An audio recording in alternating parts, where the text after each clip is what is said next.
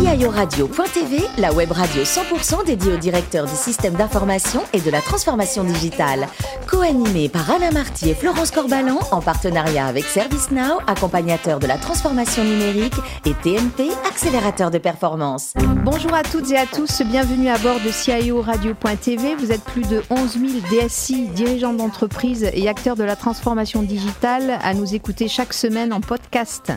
À mes côtés pour co-animer cette émission, Guy Le Turc, directeur général et cofondateur de TNP Consultant, et Bruno Buffenoir, directeur général de ServiceNow France. Bonjour messieurs. Bonjour. Bonjour. Aujourd'hui, nous recevons Tanguy Paulet, directeur de la division client et transformation digitale de Swiss Life France. Bonjour Tanguy. Bonjour. Vous êtes diplômé de la faculté de droit de Bruxelles et vous avez eu une activité au barreau de Bruxelles pendant 11 ans à partir de 94. Alors, qu'est-ce que cette expérience vous a apporté pour la suite de votre carrière? Alors, elle m'a apporté pas mal d'ingrédients qui me sont utiles aujourd'hui, comme euh, celui de d'abord écouter écouter euh, les clients, leurs problématiques, leurs besoins, euh, construire avec eux euh, des stratégies. Ensuite, apprendre à gérer le risque, le risque d'une affaire qui rate par rapport à une affaire qui gagne. on pondère beaucoup de risques quand on est avocat. Et puis, beaucoup de compétences en termes de communication, d'échange, de discussion, pour pouvoir ensuite faire savoir ce qui a été fait. donc, des ingrédients que je retrouve aujourd'hui pas mal, la négociation. Vous avez été très rapidement en contact avec Swiss Life. Expliquez-nous comment ça s'est passé au début. En fait, Swiss Life comptait parmi mes clients. Euh, et euh, j'ai un jour rencontré en Belgique, j'ai un jour rencontré euh, celui qui allait être le nouveau directeur général de Swiss Life en Belgique, qui avait des projets de fusion-acquisition et qui me rencontrait en tant qu'avocat. Et en quelques heures, deux heures, deux heures et demie de discussion, je suis à la fois tombé amoureux, si je puis m'exprimer ainsi, de l'homme que j'avais en face de moi, de son projet, de ses valeurs, de ce qu'il animait. Et, et je pense que ça a été réciproque. Et donc il m'a proposé de le rejoindre dans son aventure entrepreneuriale euh, belge. Et euh, j'ai dit oui sur un coup de tête, euh, mais que je ne regrette absolument pas. Vous avez toujours travaillé pour Swiss Life, mais à des postes différents. Alors, quelle est la chronologie et quelle est l'expérience qui vous a le plus marqué? Alors j'ai d'abord commencé comme directeur des ressources humaines en Belgique dans une filiale de Swiss Life, ensuite comme directeur commercial et marketing toujours de Swiss Life Belgique. Ensuite, je suis parti euh, comme directeur général de Swiss Life au Luxembourg. Euh, enfin, je suis arrivé en France il y a une dizaine d'années, d'abord comme euh, directeur général de Swiss Life Banque Privée, et puis maintenant comme patron de la division client et transformation digitale. Et toutes ces expériences ont été extrêmement riches. J'en retiens deux enseignements majeurs. Un, c'est extrêmement important de tomber sur un patron qui est capable de vous faire confiance parce qu'il a une un match de personnalité et qu'il est convaincu que vous arriverez à, apprendre, euh, ce qui a été mon cas. Et euh, deuxième grand enseignement, euh, voir des cultures différentes, rencontrer des gens différents, travailler dans des pays différents, des petits, des moyens, des grands, des langues différentes, c'est extrêmement enrichissant pour pouvoir ensuite co-construire ce qui est quand même une des valeurs qu'on attend aujourd'hui beaucoup dans le management. Euh, en 2010, vous devenez le directeur général de Swiss Life euh, Banque Privée. Donc, qu'est-ce qu'un Chief Customer Officer? Alors, c'est euh, la dénomination anglaise de, ma fonction actuelle. C'est celle qui consiste à s'assurer que le client soit bien au centre des activités de l'entreprise, à la fois dans la manière avec laquelle le client est traité euh, une fois qu'il est devenu client, mais aussi toute la phase amont avant qu'il le devienne et toute la manière avec laquelle on interagit avec lui. Euh, on a parlé des données, on parle de l'expérience client, euh, on parle de la qualité de ces données. donc c'est assez large, avec une dimension bien entendu de transformation de l'entreprise dans ce qu'une entreprise se doit aujourd'hui d'être digitale, donc d'exposer ses données, d'avoir une autre relation avec ses clients, d'être dans du B2B2C. et ça, ça nécessite un changement des modes de fonctionnement de l'entreprise et c'est cette responsabilité-là qu'on m'a notamment donnée. Et quels sont les métiers de Swiss Life France? Alors Swiss Life en France est très complète en termes de métier. C'est à la fois un assureur, mais c'est aussi quelqu'un qui s'est spécialisé dans la gestion privée euh, d'une clientèle plutôt euh, fortunée ou d'une clientèle de dirigeants d'entreprise, euh, avec tous les métiers nécessaires à cet arsenal. bien entendu, le métier de l'assurance vie, de la retraite, de l'épargne, mais également de la prévoyance, de l'assurance dommage, de l'assurance santé, et puis de la gestion des actifs financiers et de la banque privée en particulier. Le chiffre d'affaires? Chiffre d'affaires de Swiss Life, 5 milliards d'euros sur l'année dernière. Guy?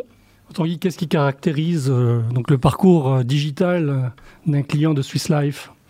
Alors, euh, il est euh, caractérisé en fait par euh, deux moments forts. Le premier moment qui est le premier moment de sa rencontre avec Swiss Life, qui historiquement chez Swiss Life est une interaction humaine euh, parce que Swiss Life a construit son modèle en France autour du conseil et que donc ce sont des intermédiaires en assurance ou en banque euh, qui vont prendre contact avec le client et vont tenter de répondre au mieux à ses besoins. Donc on est dans une entreprise qui a construit son savoir-faire sur le conseil et sur l'interaction physique. Le digital doit donc apporter euh, une augmentation de cette valeur euh, dans la perception euh, client et dans l'expérience client, en capitalisant bien entendu sur ce qui fait la différence dans une relation physique, mais euh, en travaillant sur ce qui peut être augmenté par le digital. D'où l'application chez nous d'une stratégie digitale qu'on a appelée Figital pour envoyer un message aussi fort par rapport à l'ensemble de nos collaborateurs que euh, tous les effets du digital n'allaient pas être corrélés par une diminution euh, équivalente des effectifs, mais au contraire par une augmentation et un changement de leur rôle. Bruno?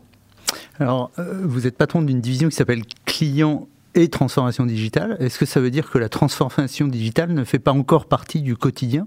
De Swiss Life Alors, euh, ça, c'est un peu impertinent comme euh, question, euh, mais c'est sans doute pas tout à fait faux non plus, parce que la transformation digitale, elle prend du temps. Elle prend du temps au sein même de l'entreprise, mais elle prend aussi du temps chez les clients. D'abord parce qu'on a plusieurs générations de clients et qu'on a plutôt aussi une partie de nos clients qui est d'un âge mûr. Euh, parce que les clients qui ont du patrimoine sont plutôt encore, en tout cas en France, des gens qui ont plutôt un, certain âge.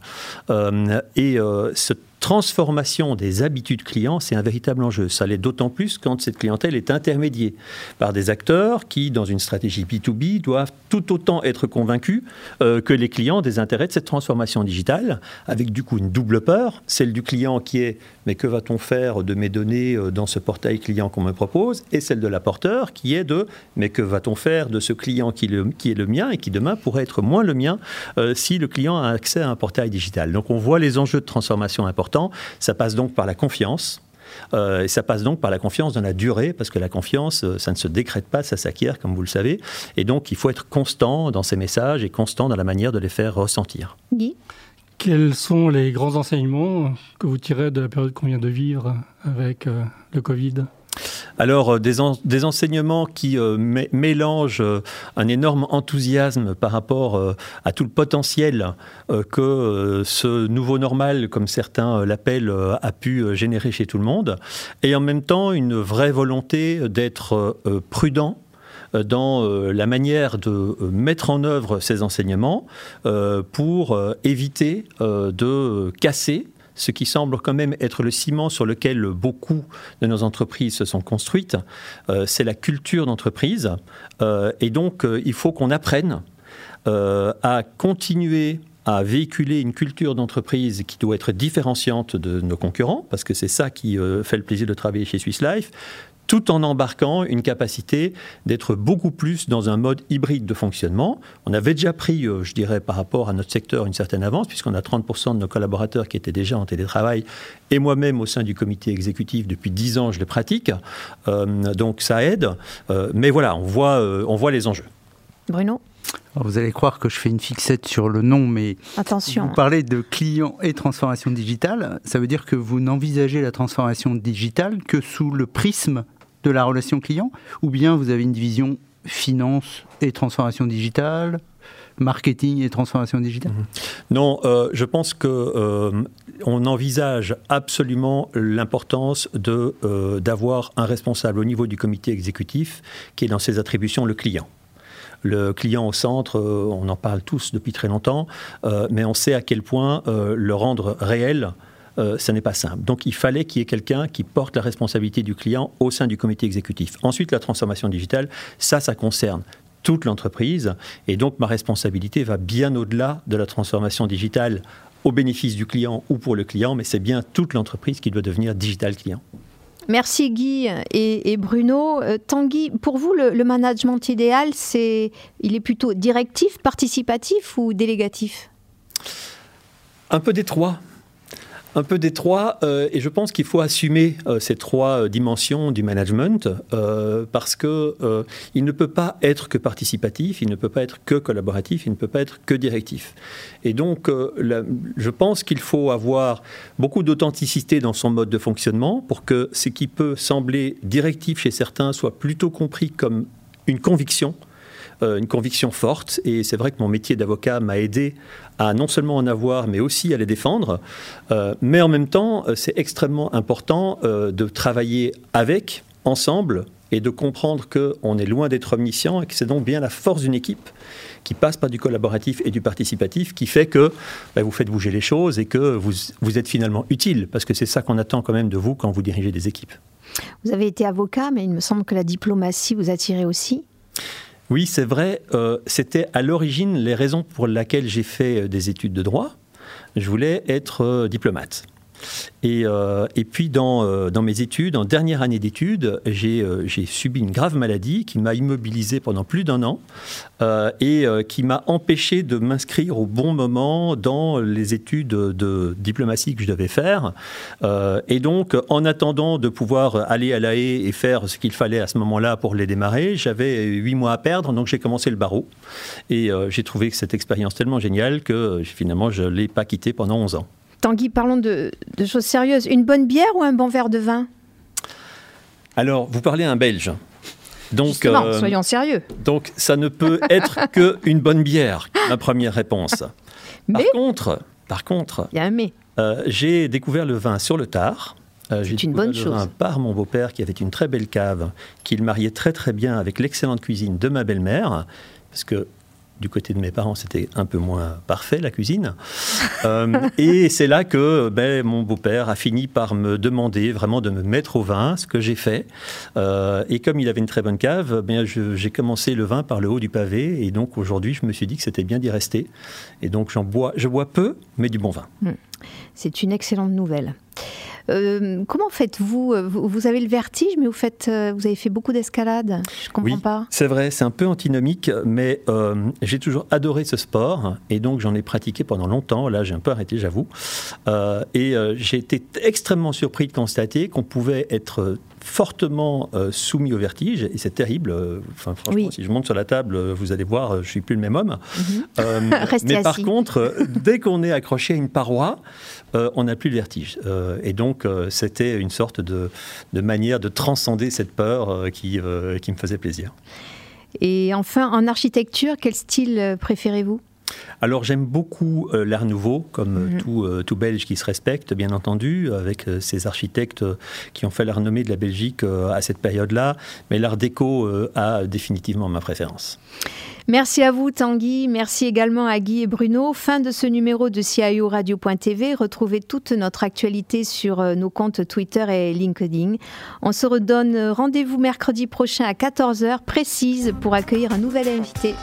L'invité de la semaine de CIO Radio.tv, une production B2B Radio.tv en partenariat avec ServiceNow, accompagnateur de la transformation numérique, et TNP, accélérateur de performance.